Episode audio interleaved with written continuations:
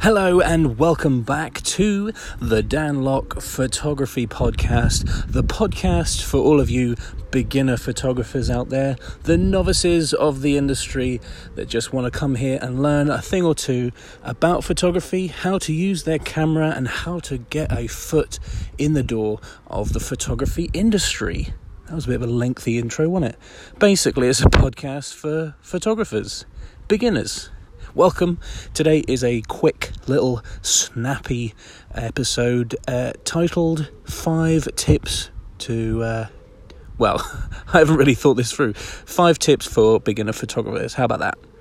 So, yeah, we did a 10 mistakes to avoid episode as a photographer. So we did that with uh, my friend Caleb Bronco from Florida. If you missed that episode, it was quite a lengthy one, and uh, it is uh, a Zoom chat. So if you missed that, please go back a few episodes, listen to that one. If you like lengthy podcasts, or if you like short, snappy ones, I might make this a regular feature. Every now and then, just drop a really short, snappy podcast with just the meaty subject matter you know, for those that don't, you know, for those that have got better things to do in their life than listen to me ramble on. Um, so if you do like detailed podcasts, please do go ahead listen to the lengthier ones because we do go into a lot of detail. You know, hey, we're here. Let's let's crack on with today's episode. Five tips. These are my five tips, and they're not in any particular order. So let's go ahead. Number one is buy lots of replacement or spare batteries for your cameras uh, and drones, and also SD cards. Get lots of SD cards, or you know, just get a couple that are really big, like 128 gigabyte uh, SD cards for your cameras, or whatever whatever cards that your camera holds. So I know they do vary from camera to camera. So, but the main thing with that is you want to make sure it's all about organization, really. You just want to make sure that whenever you do a shoot, maybe it's for a client or maybe it's just for your own personal, you know, going out in, into nature, make sure that you have multiple batteries and make sure they're fully charged. So get in the habit of finishing a shoot, getting home, uploading your, do a little footage dump, as we call it, and put your batteries on charge straight away. Okay and that way when you get to your shoot and you open up your camera and it doesn't say dead battery and uh, if you do have a dead battery you know maybe you're halfway through a shoot and your battery dies you can always reach in and grab a brand new one instead of charging your battery. So yeah it's a it's a pretty obvious rule uh, tip. Is just buy multiple batteries. And on that, make sure you buy the your your camera's own brand battery and instead of like a third party battery because they tend to be rubbish. um, and so yeah, it, it's a bit of an investment, but it's a very wise investment. Lots of batteries, lots of SD cards because you don't want to run out of space. Yeah, like I said, and on the back of that is label your batteries and SD cards. Bit a little sticky label on there. label each battery like one, two, three. Same with the SD cards, just so that you know you can when you're out and about taking photos and you run out of battery, you reach into your bag, change the batteries over, and even if you finish that one, you can reach in the bag and you know that number one battery is dead. So you it saves you time and all that. Just the same thing with the SD cards. Just label them so that when they're full, you reach into your bag and you know which card you haven't used yet. Okay, tip number two is about storage.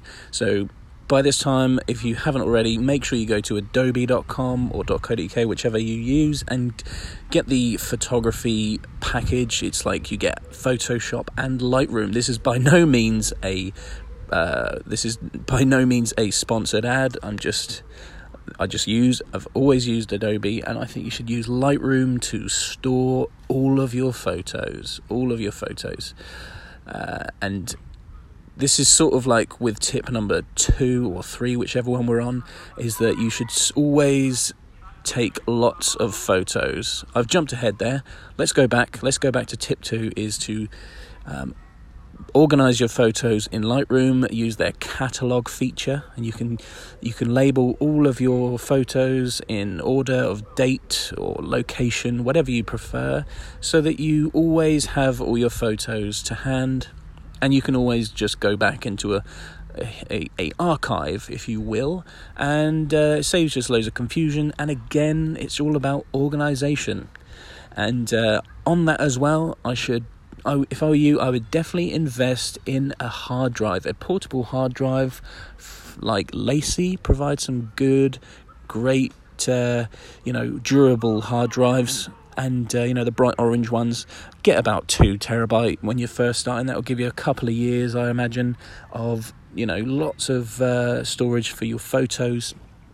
Now tip number three sort of talks on the back of that. And tip number three is take lots of lots of lots of photos especially when you're first starting out.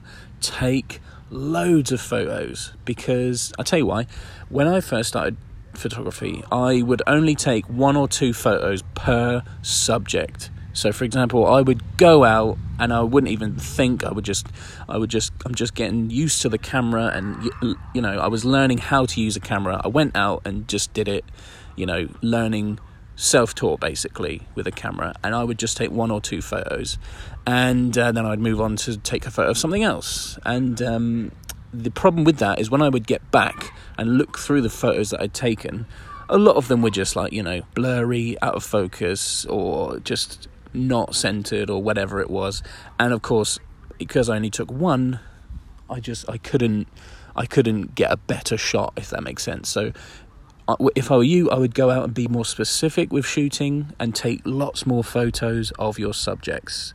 I would take photos with different focal lengths, different apertures, different shutter speeds, and take lots of different angles as well. Just purely because when you do get back and you start editing, then you have you know you might flick through and pick a favorite rather than you know just be subjective. Uh, sub, you know you'd only have one when you get back, so I would take lots of photos so you've got much more to choose from. And because you've got that massive hard drive and you store all your photos in Lightroom now, it would be a good idea to just save all your photos. Don't delete any don't delete any because when it comes when you're in the you know way into the future and you've got a lot better at editing and uh, you've got some new editing skills now you can go back and this is something that I've been doing recently you can go back to your old photos and edit them with your new editing style and uh, you might be able to uh, dig up some old gems. So it's quite interesting. I'm doing that now like I said and I'm editing old photos but with my new style. So it looks like I'm you know, reliving that moment and bringing it back to life, as it were. So, yeah, that'd be my tip there is to. So, where are we at? We've got take lots of photos, buy lots of batteries and SD cards, get yourself a hard drive, store all your photos in Lightroom. What else have we got? So thinking, okay, so this is much more not so, so much as a tip, but it's just changing your attitude. So at the beginning, you're probably going to think that having better photography gear is going to make you a better photographer, and it's just not the case, guys. It's not the case. You see it on YouTube a lot, and you see that you know a pro photographer has been given like a camera phone, and a novice photographer has been been given like the newest camera and you know a dozen lenses to choose from. And you know who's going to win the little competition they have, and that is the pro with the f- the camera phone. So just it, you know, obviously you're going to need a camera you know something to shoot with but at the very beginning focus more on using the camera and having an eye for detail, having an eye for photography, composition. Practice all of those things, and then, you know, the more successful you come, the more money you, you can bring in from photography. You can put into your gear, and you can buy, you know, gear that suits your needs rather than just thinking, ah, I wish I had the new Canon, whatever so that I can take sharp images just like that person. And it's just not the case. Learn photography as a skill, as a craft, and then up your gear if you need to. Sometimes you can just get away with taking photos on your phone or a really a simple point and shoot camera. It doesn't need to be over the top as soon as you start off photography. Speaking of over the top, this is my fifth um, tip, I think it is, and uh, it's more about Instagram and social media, and it's just about putting your work out there and uh, I guess you could relate to uh, you know when you when it comes to creating a portfolio as well. It's just don't go over the top and post loads of different stuff. And this is more of a guidance than a tip, but um, just try. What works for a lot of people is posting stuff that's you know relative to the last thing they posted you know it's like if you take if you want to start doing landscape photos try and post a bunch of those in different areas first uh, instead of doing like landscape underwater photography astro portraits macro and it's just like your your viewer or audience doesn't know what you're going to post next of course all of those things could work all together like i said this is just guidance but for you know i would just when you're first starting out and you want to grow an audience, niche up. Niche up, my friend. People appreciate a good niche. I follow people that just do sort of everyday carry stuff, just do drone stuff, just do astro stuff, just do underwater photography, and I know what I'm going to get with them. That's why I follow them.